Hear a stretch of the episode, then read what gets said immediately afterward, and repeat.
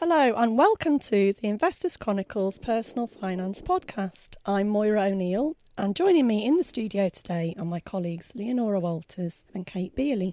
We're also delighted to welcome special guest Patrick Connolly, a certified financial planner with Chase DeVere, and we have Chris Dillow, the Investors Chronicles economist, on the line. Now, today we're going to be talking about premium bonds, investment trusts, including the new trusts that focus on peer to peer loans, and we'll also touch on using exchange traded funds to create income for your portfolio. Investors can put an additional £10,000 into premium bonds as the limit has risen from £40,000 to £50,000. Now, premium bonds offer the chance to win tax free prizes of between £25 a month up to the £1 million jackpot, of which there are two. And everyone likes the idea of winning a million pounds. But over the years, I've heard from lots of investors who report stashing their money away for several years without winning any prizes. Chris, would you put money into premium bonds? Not only would I, I have done so. I've I've had thirty thousand, which was the maximum when I um, when I opened the account for, for some years. Personally, I find that on average I get pretty close to um, the rate that's adver- advertised. Uh, right, and, so that, that, and, and that's a, a statistical fact. Um, that the more money you have invested in premium bonds, the more likely your luck is to be average. Right. So so that's been I mean overall you're getting the interest rate that's advertised on premium bonds which um, is uh, 1.35%, um, which is not it's not it's not massive, but um, you know, have you ever won any big prizes, Chris?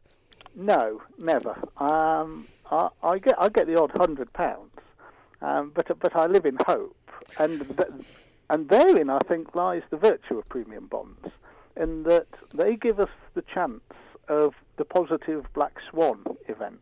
You know, the very small probability of a life-changing sum of money.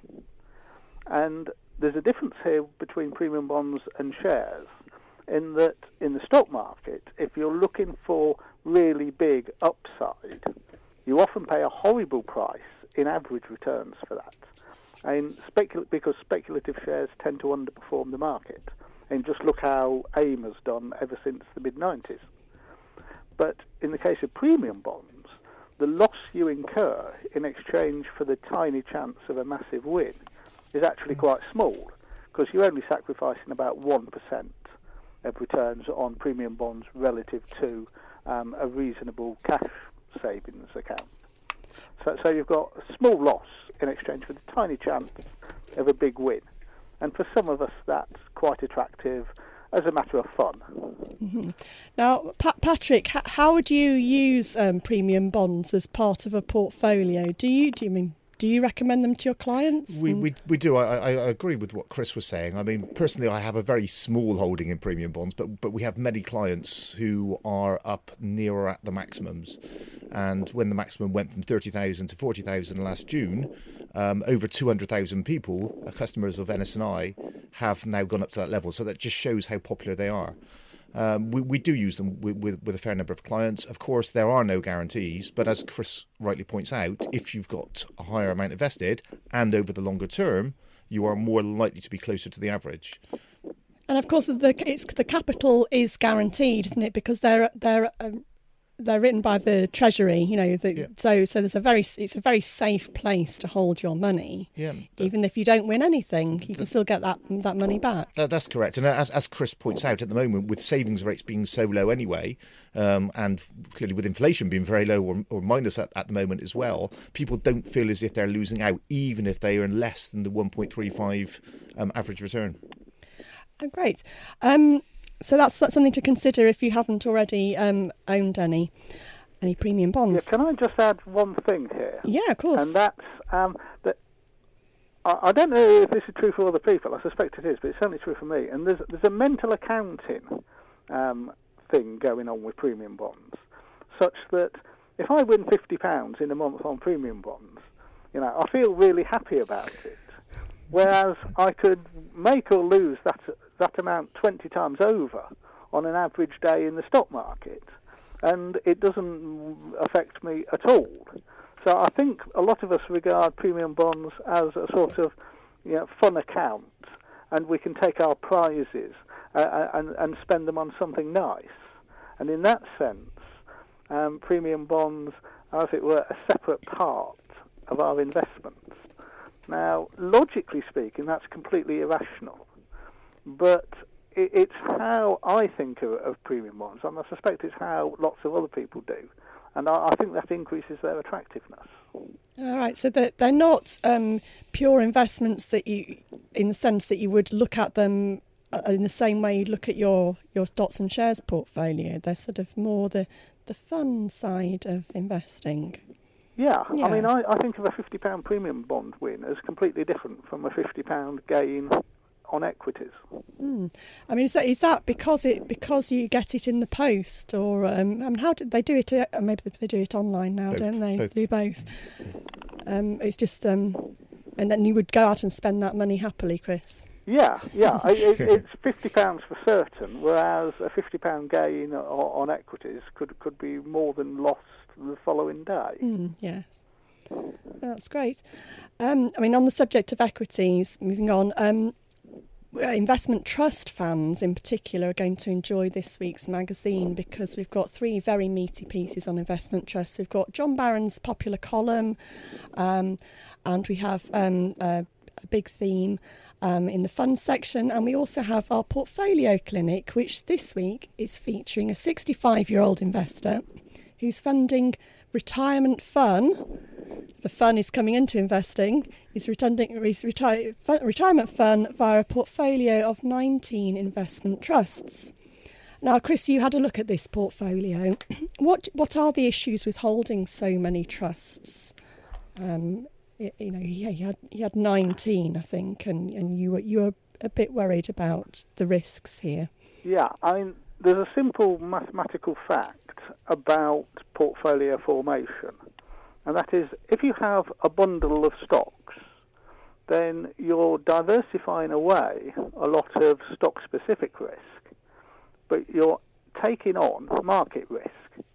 Any basket of stocks is likely to rise and fall as the general market rises and falls.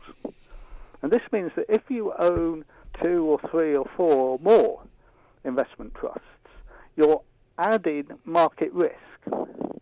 And this is especially the case if, uh, uh, as our reader is doing, you're investing in a particular segment of the investment trust market, such, such as income stocks. You know, there's a limited number of income stocks around, and investment trusts who invest for income tend, tend to buy the same ones. Mm-hmm. So, so there's a danger of um, not diversifying sufficiently.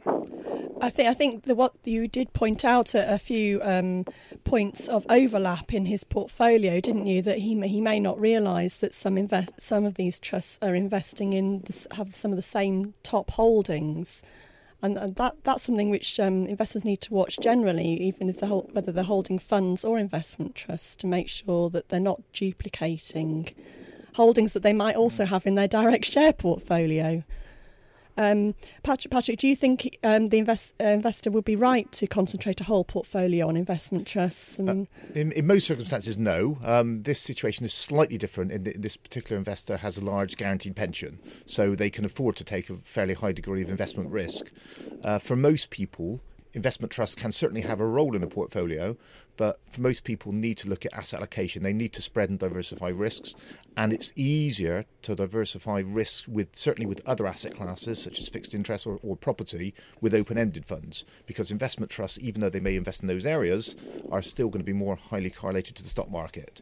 So it, it is very much case by case and, and um, individual specific, but I, I, think it would be very unusual if somebody's whole investment portfolio was just in investment trusts. I mean, this this chap um, had a specific case in that he's 65 and he has a very very good index-linked pension, as does his wife. So they've got secure, comfortable income coming in anyway, and that that meant that he could.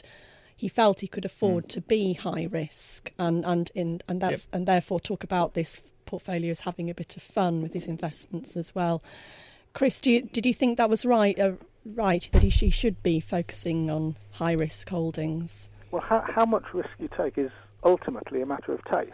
It's mm-hmm. a matter of what you feel comfortable with. There's one point I'd add about investment trusts, and that is that they carry a double risk, which is sentiment risk.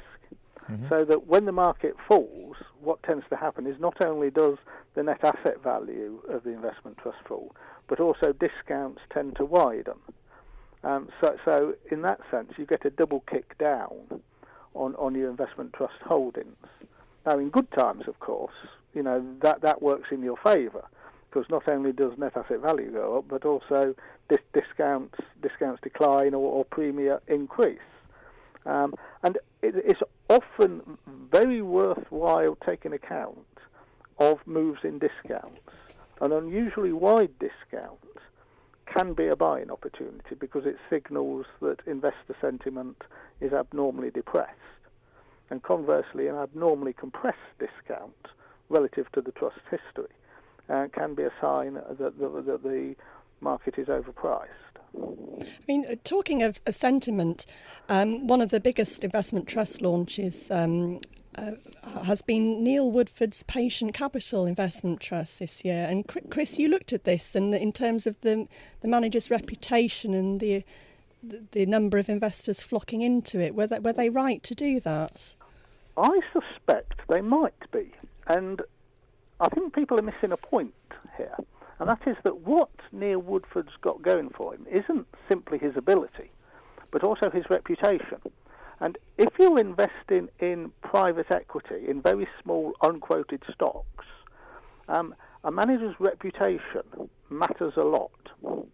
Um, and the reason for that is simply that if a small, very small company has a high-profile backer, he can it can use that backing as a way of attracting finance from other sources, as a way of uh, attracting better quality staff, which are often crucial for a very small human capital intensive company. And in that sense, having the right backer increases your chances of success. And this is consistent with a finding by some guys at Saïd Business School in Oxford. And they've shown that private equity funds that do well in one period tend to carry on doing well in the next. Now, that's not the case for ordinary equity managers. Um, and what this suggests to me is that reputation matters a lot in private equity. It, it's a means through which past success can lead to future success. Patrick, um, how did you view the launch of Patient Capital Investment Trust by Neil Woodford that invests in private equity? Yeah, obviously it's taken a lot of money in on the basis of Woodford's reputation, and also clearly it was very, very heavily promoted by the large execution-only brokers as well. So there's a lot of people out there saying lots of positive things about him and the trust. It's not one we've used with clients. We think that it is higher risk than perhaps many people who have gone into it appreciate, and higher risk than other funds that Woodford's run in the past, and and so it's not something that, that we that we've used. I accept the point that Chris has made about repu- managers' reputation, but of course that still is no guarantee. I mean, you only need to look at, I mean, not private equity side, but Anthony Bolton's reputation before before he disappeared to China and how that worked out as well. So yes, there is potential impact there, but there are certainly no guarantees, and, and distrust may well be higher risk than, than some people appreciate. Um, so people need to be clear about what they're they're investing in, don't they? But what what Chris is saying d- does make sense in terms of the specific asset class, the private equity, mm-hmm. where reputation has a, has an yep. can give your manager an edge. Um, okay. Also on the subject of investment trusts, this week Leonora Walters has been looking at the investment trusts that focus on investing in peer-to-peer loans. Now, um, Leonora, it's early days for these products, really. Most of them have launched within the last year, but why should investors be looking at them? offering something, I, I, suppose, a bit new. I think maybe the, the main attraction with them is the returns and yield. They're targeting a higher dividend and total returns than some of the existing listed debt funds. P2P Global Investments, for example, is looking at a dividend of 6 to 8% a year on the issue price, and VPC on one of about 8%. There's also a different kind of debt, so I suppose it could diversify your portfolio. Which is always helpful. And they have quite a short duration as well, which is um, useful in um, you know a possible rate rising environment. But there's always you know there's always um, the flip side. I think they're certainly not a low risk option. They obviously subject to default like any sort of debt focused investments. They also have really quite high charges, and analysts have raised eyebrows here. So, you know, kind of like its management fee, performance fee, no hurdle on a performance fee, and they're also moving up to premiums already, which could fall down to discounts for a number of reasons. For example, a rise in default, a rise in interest rates. So it's certainly not for, let's say, cautious investors and certainly not a core part of your portfolio. I think perhaps investors who have a lot of assets and maybe want around the edges to have something a little bit mm. different to complement sort of a fixed income allocation might be able to consider them as you know people aren't very keen on corporate bonds at the moment. The um, the peer to peer loan industry, people might be familiar with that in terms of, you know, you can you can go and get a slightly better rate from a bank by lending your money to, to peers, and, and you know therefore these these trusts are actually investing in that kind of offering. But obviously they're very different vehicles to actual peer to peer lending, aren't they? So um, is, is, it something that you've you've you've looked at, Patrick? We we've looked at it, and, and clearly peer to peer is incredibly popular and becoming more and more popular. Um, the main attraction clearly is is the interest rates, which are significantly higher than you can get through bank and building society accounts. But that's because these investments are higher risk than bank and building society accounts as well. And there, there is a potential risk that as the asset class becomes even more popular and we get more launches coming through and more products and, and more offerings coming, that the quality could be, could be diluted as well. From an investment trust perspective, there, there are a few, and this is really a fledging industry or fledgling, fledgling um, opportunity to invest. Um, what it does is it gives you an opportunity to diversify your peer to peer holdings. It also takes the selection away from you as well because you're relying on somebody else to do that but it is a new asset class. We haven't seen how it performs during the difficult times yet. And as Leonora pointed out, you're paying additional charges if you're selecting the investment trust wrapper as well. So there are goods and bads. Uh, I, I, would agree with the sentiment that Leonora has put forward in that if you're using it in a portfolio, it's likely to be a pretty small amount. Yeah.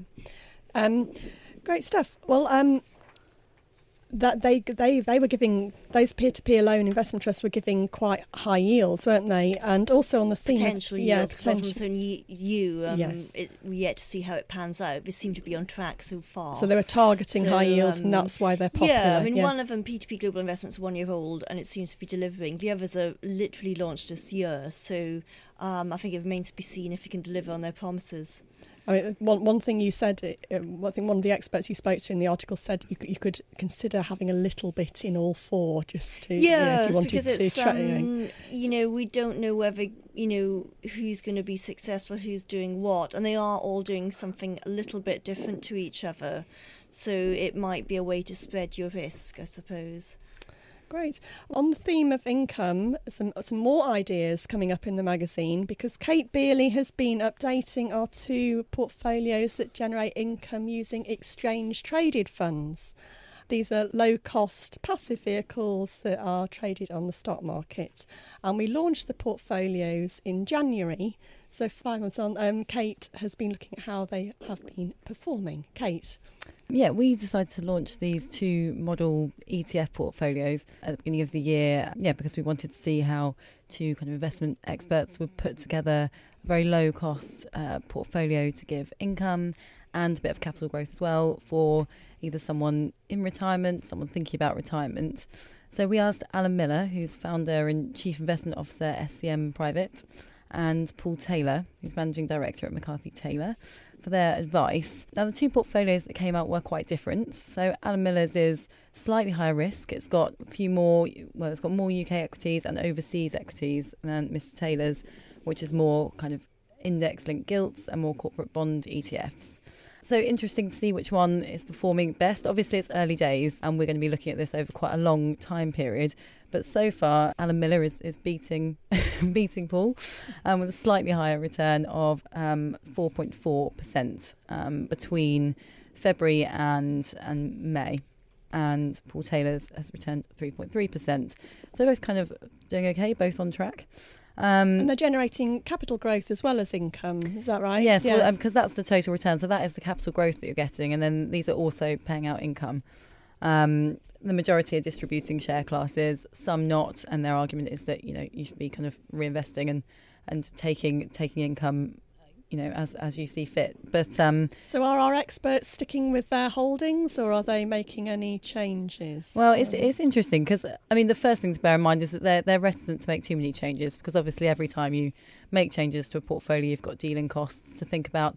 So you don't want to kind of make too many unnecessary tweaks. There's something they're not changing is is the best performing ETF, which is the WisdomTree Europe Small Cap Dividend.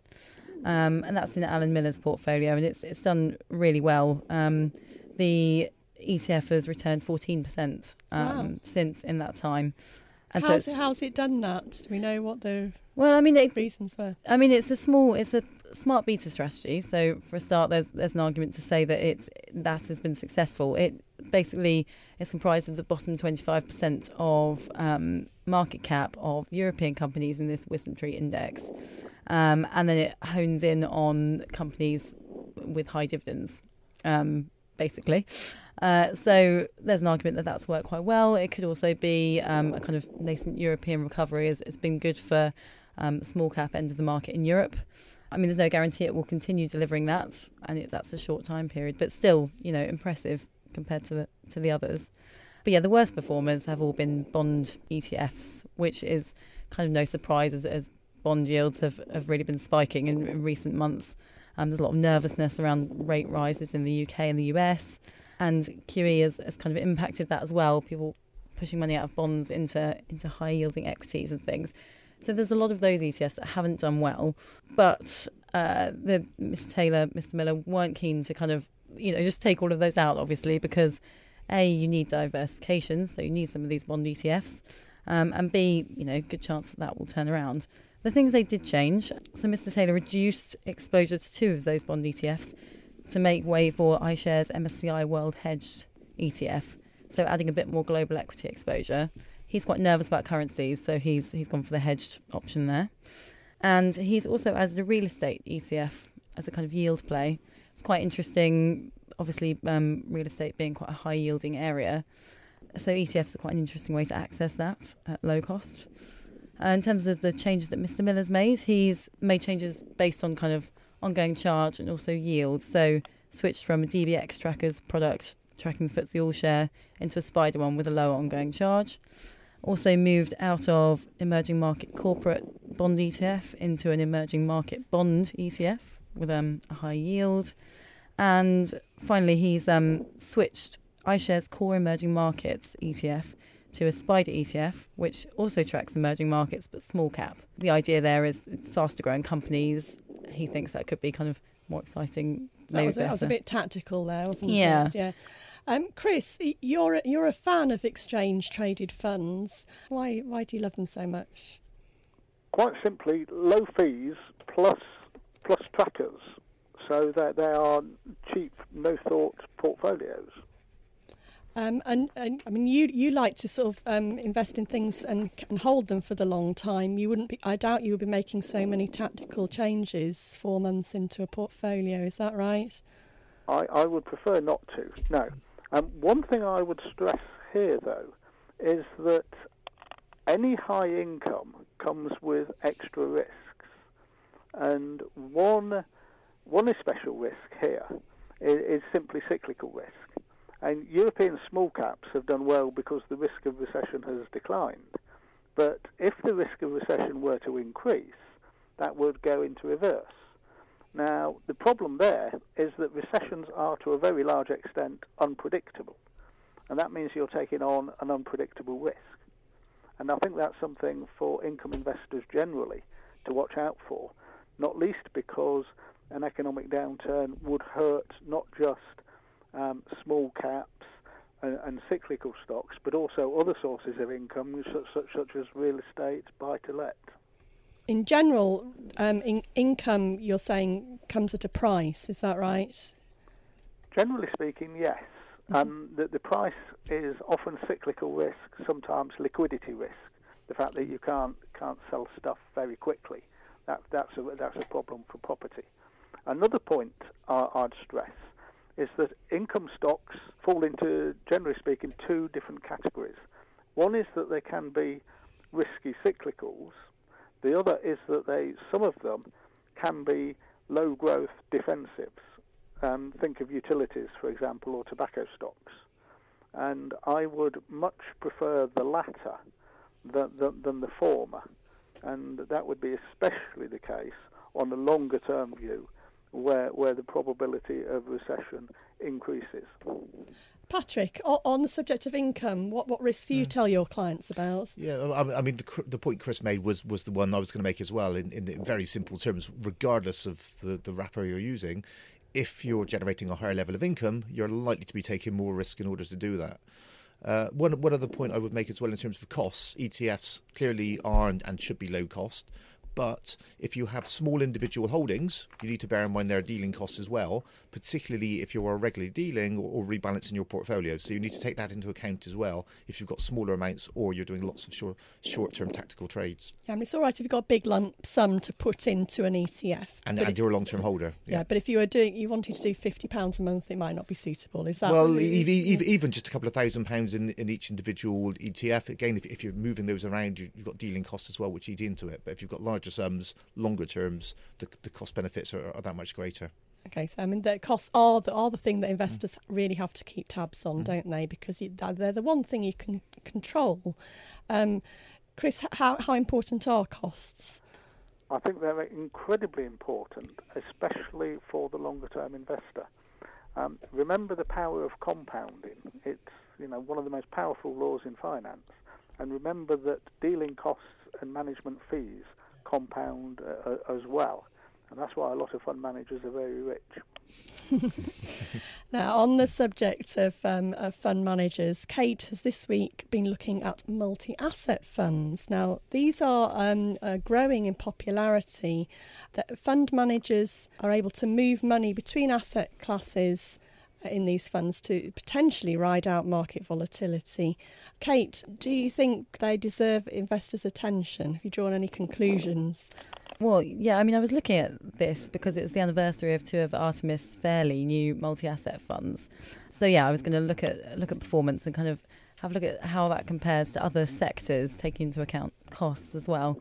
Um, so the first one I looked at was Artemis Monthly Distribution Fund, which aims to give income and capital growth. So it has done very well in, in the three years it's it's been around compared to its sector, it comes out on top.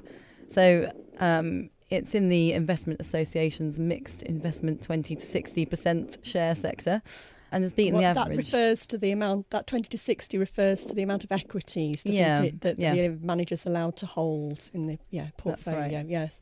So that's returned over 50% since since launch in May 2012 compared to 28.3% for the sector. So on the surface of it, that sounds quite good, doesn't it? But then um, when you look at other sectors, when you're thinking about total return, that's maybe not that appealing. Um, I mean, the sector average 28.3% um, in kind of three years. But in three years, FTSE All shares returned over 50%, 53.7. So you kind of start to think, is is this such a such a good sector in, in that sense? And particularly when these multi assets aren't that cheap.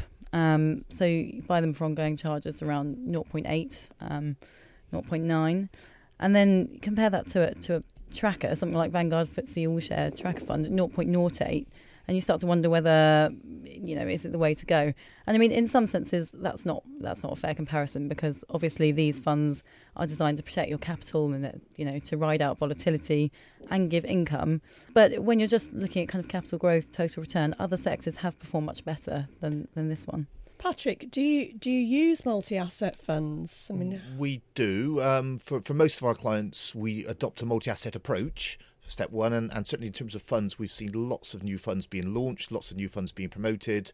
Most of that's tying in with the new pension rules as well. And so they're being put forward as a one size fits all almost solution to those.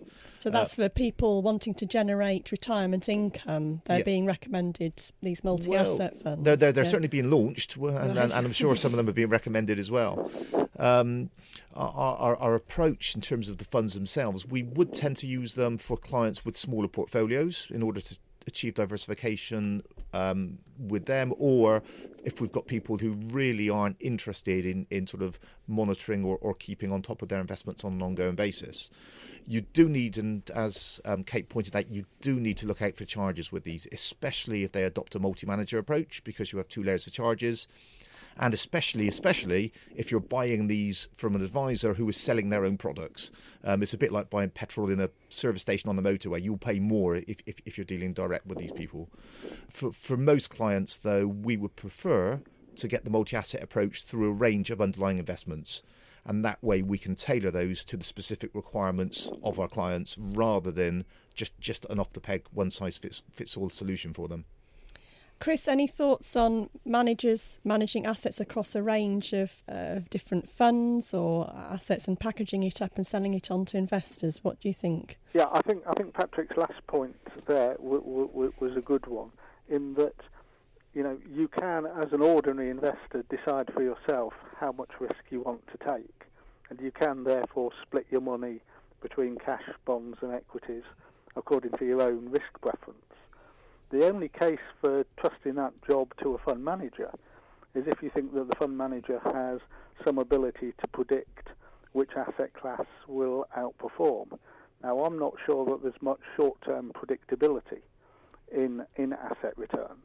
There is some predictability over longer-term horizons, such as three years, but the things that make asset returns predictable are things that you can exploit yourself you know, look at keep an eye on dividend yields, keep an eye on consumption, wealth ratios, and and so on. So I, I'm not sure that the fees that fund managers charge for this process actually justify them justify themselves. Well, that's an interesting thought on which to finish. Thank you very much. So, thanks my, to my um, special guest Patrick Connolly of Chase de Vere and to Chris Dillow, Leonora Walters, and Kate Beioley. You can read more about premium bonds, investment trusts, and exchange traded funds in this week's issue of Investors Chronicle. Thank you for listening. Hey, it's Paige DeSorbo from Giggly Squad. High quality fashion without the price tag? Say hello to Quince.